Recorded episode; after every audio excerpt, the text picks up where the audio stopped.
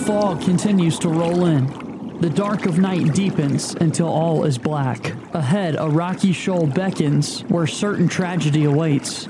Your ship plows forward, pushed by the storm. Just as your hope begins to subside, you see it the light from the lighthouse that guides you to safety, faithfully kept by the lightkeeper. Hi, friends. Welcome to Lessons from the Lightkeeper, a special leadership development series on the Ed Leader podcast. Through this series, based on the book Talent is Never Enough by John Maxwell, we've worked through each lesson. John Maxwell calls them choices. William Jennings Bryan said, Destiny is not a matter of chance, it's a matter of choice.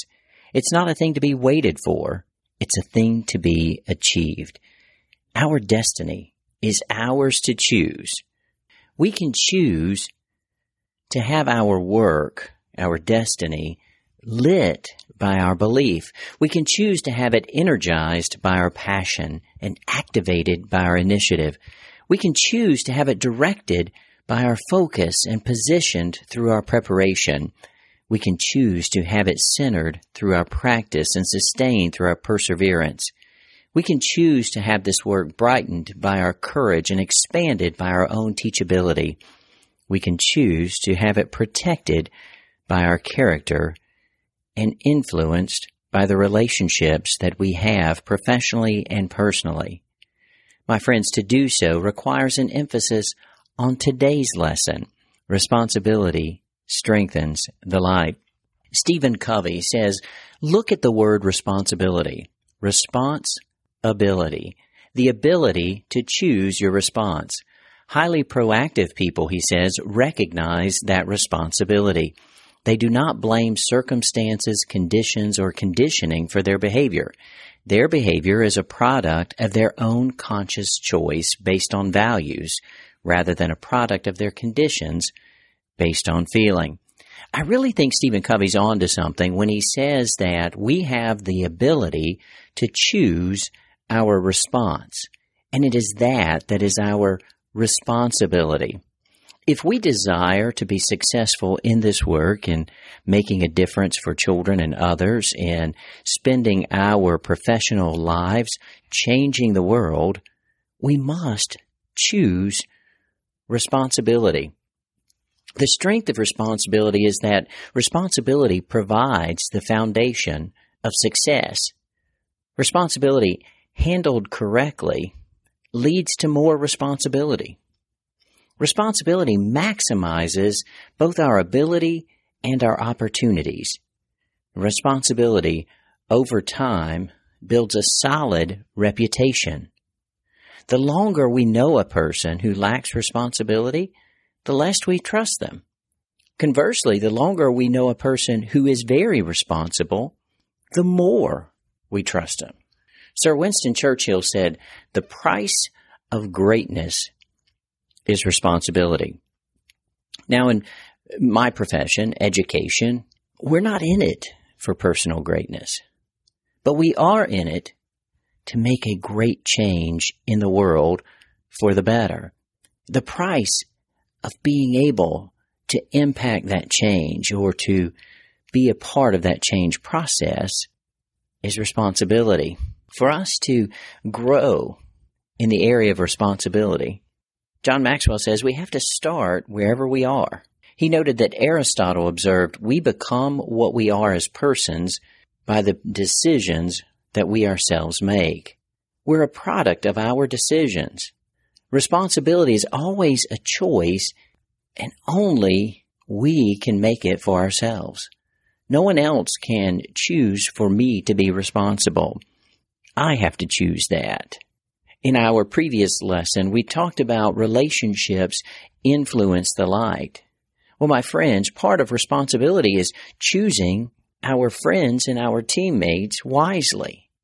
Taking responsibility for surrounding ourselves with folks who lift us up and not tear us down. And certainly, if you've not had the opportunity to listen to that lesson, I would certainly encourage you to do so because the two are intertwined in this moment as we think about taking responsibility for the relationships in our personal and professional lives. Responsible leaders don't blame others. They don't make excuses. They don't look to others to blame. They just focus on the present and do their very best. I can't tell you how many times I've watched the lesson of responsibility in leaders take place over and over. There's a temptation in our society to blame something else other than ourselves. And in every instance, when we do that, we lose credibility within our team and beyond. But for those leaders who take responsibility, who say, this is my bad, and who then talk about how they're going to make sure it never happens again, it actually grows trust in that leader. Because they've clearly understood what went wrong they're going to do something about it. Let's move on. But the person who tries to hide behind blame or shifting the focus to someone else, that's seen through pretty quickly. Responsibility has four core lessons for us all. The first is to recognize that gaining success means practicing self discipline. Viktor Frankl said, ultimately, man should not ask what the meaning of his life is, but rather must recognize that it is he who is asked. In a word, each man is questioned by life, and only he can answer to life by answering for his own life. To life, he can only respond by being responsible. To parse that down, I believe that what Frankl is saying is the meaning of life is how we choose to live the life we've been given. We could choose to be lazy. We could choose to not employ each of the choices or lessons we've talked through through this leadership development series. Or we could choose to be responsible to really have an incredible work ethic when it comes to growing ourselves. And in that, define the meaning of life for ourselves because the way we live our life defines the meaning of life for each of us. John Weston says, I've always tried to live with the following simple rule. Don't do what you wouldn't feel comfortable reading about in the newspaper the next day. I really do think that's the bottom line for leaders, particularly ed leaders. Everything we do is looked at under a microscope. If you don't want to read about the decision you're about to make in the newspaper, don't go forward with that decision.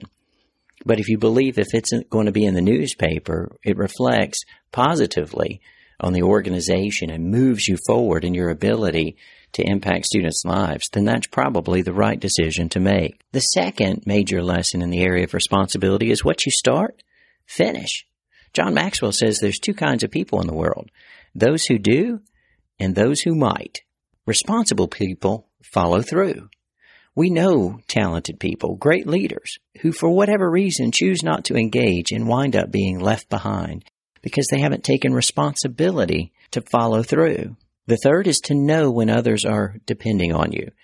The first step in making yourself the kind of person others can depend on is being dependable. If you say you're going to be someplace, be there. If you say you're going to do something, do that. Show responsibility in being on time or early to meetings. Show responsibility by beating deadlines and not being the person who has to get a reminder email because you forgot to send something in. Remember, others are depending on you, so be dependable. Know that when others are depending on you, you have to take the focus off yourself in terms of when you're looking at your to-do list and there's something that may be more enjoyable than some other item, but you know the one that's not quite as enjoyable is key and crucial for someone else to be able to do their work. Know they're depending on you. Be responsible. Do that first. Because being a part of a team means that we work together. Don't expect others to step in for you. You must take personal responsibility, Jim Rohn says. He goes on to say you cannot change the circumstances, the seasons, or the wind, but you can change yourself. You can change yourself. We can take responsibility for ourselves. And it's so very crucial. John Maxwell says we must make tough decisions and stand by them. In the book, Talent is Never Enough, he tells a story about President Dwight D. Eisenhower. And the story comes from his service as a general. And I'd like to share with you directly from the book. He says a general from American history whose reputation continued to grow was Dwight D. Eisenhower. In fact, his reputation became so strong that it got him elected president. One reason was his willingness to take responsibility for his decisions. During World War II, Eisenhower was responsible for planning the D-Day invasion of Normandy, France. Giving the okay for the assault was a painful decision, one he knew that would lead to the deaths of many servicemen. Yet he also knew that if it was successful, it would be a pivotal point in the war against the Nazis. Eisenhower handwrote a press release that would be used in the event of the invasion's failure. Our landings have failed, and I have withdrawn the troops. My decision to attack at this time and this place was based on the best information available. The troops, the air, and the Navy did all that bravery and devotion to duty could do. If any blame or fault attaches to the attempt, it is mine alone. Eisenhower had determined that he would take responsibility for whatever happened. That mindset earned the admiration of his fellow officers, his soldiers, and citizens alike. If we place ourselves in Eisenhower's shoes in that moment, he's making this decision that could potentially turn around the war, and of course it did in a very positive way. But prior to it ever being started, prior to D-Day being launched, he wrote out the press release in case it failed. And in the press release, he took responsibility for the decision. That's so very powerful. And I'm afraid it's missing too often in leadership, taking responsibility for decisions. When that moment comes, when a hard decision is required, leaders, true leaders, stand up, share the decision, and take responsibility for it.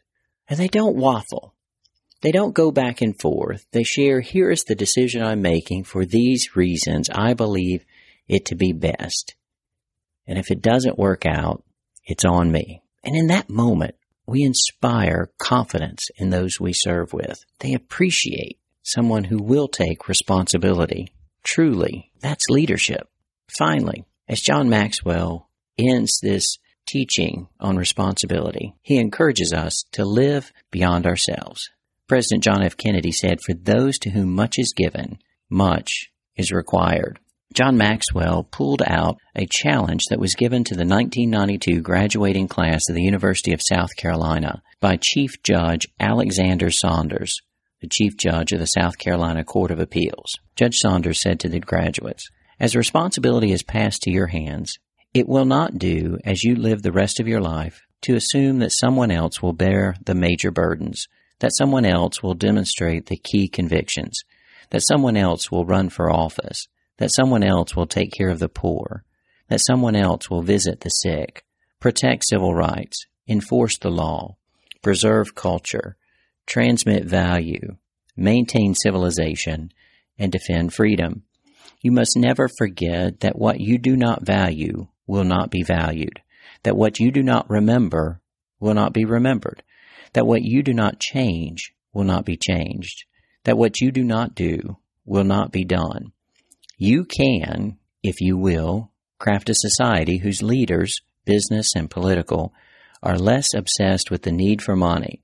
It's not really a question of what to do, but simply the will to do it. Often in this work that you and I are engaged in, we see the path forward, but it takes the courage to take that first step, the initiative to take that first step, and ultimately the responsibility, understanding that if we don't, who will.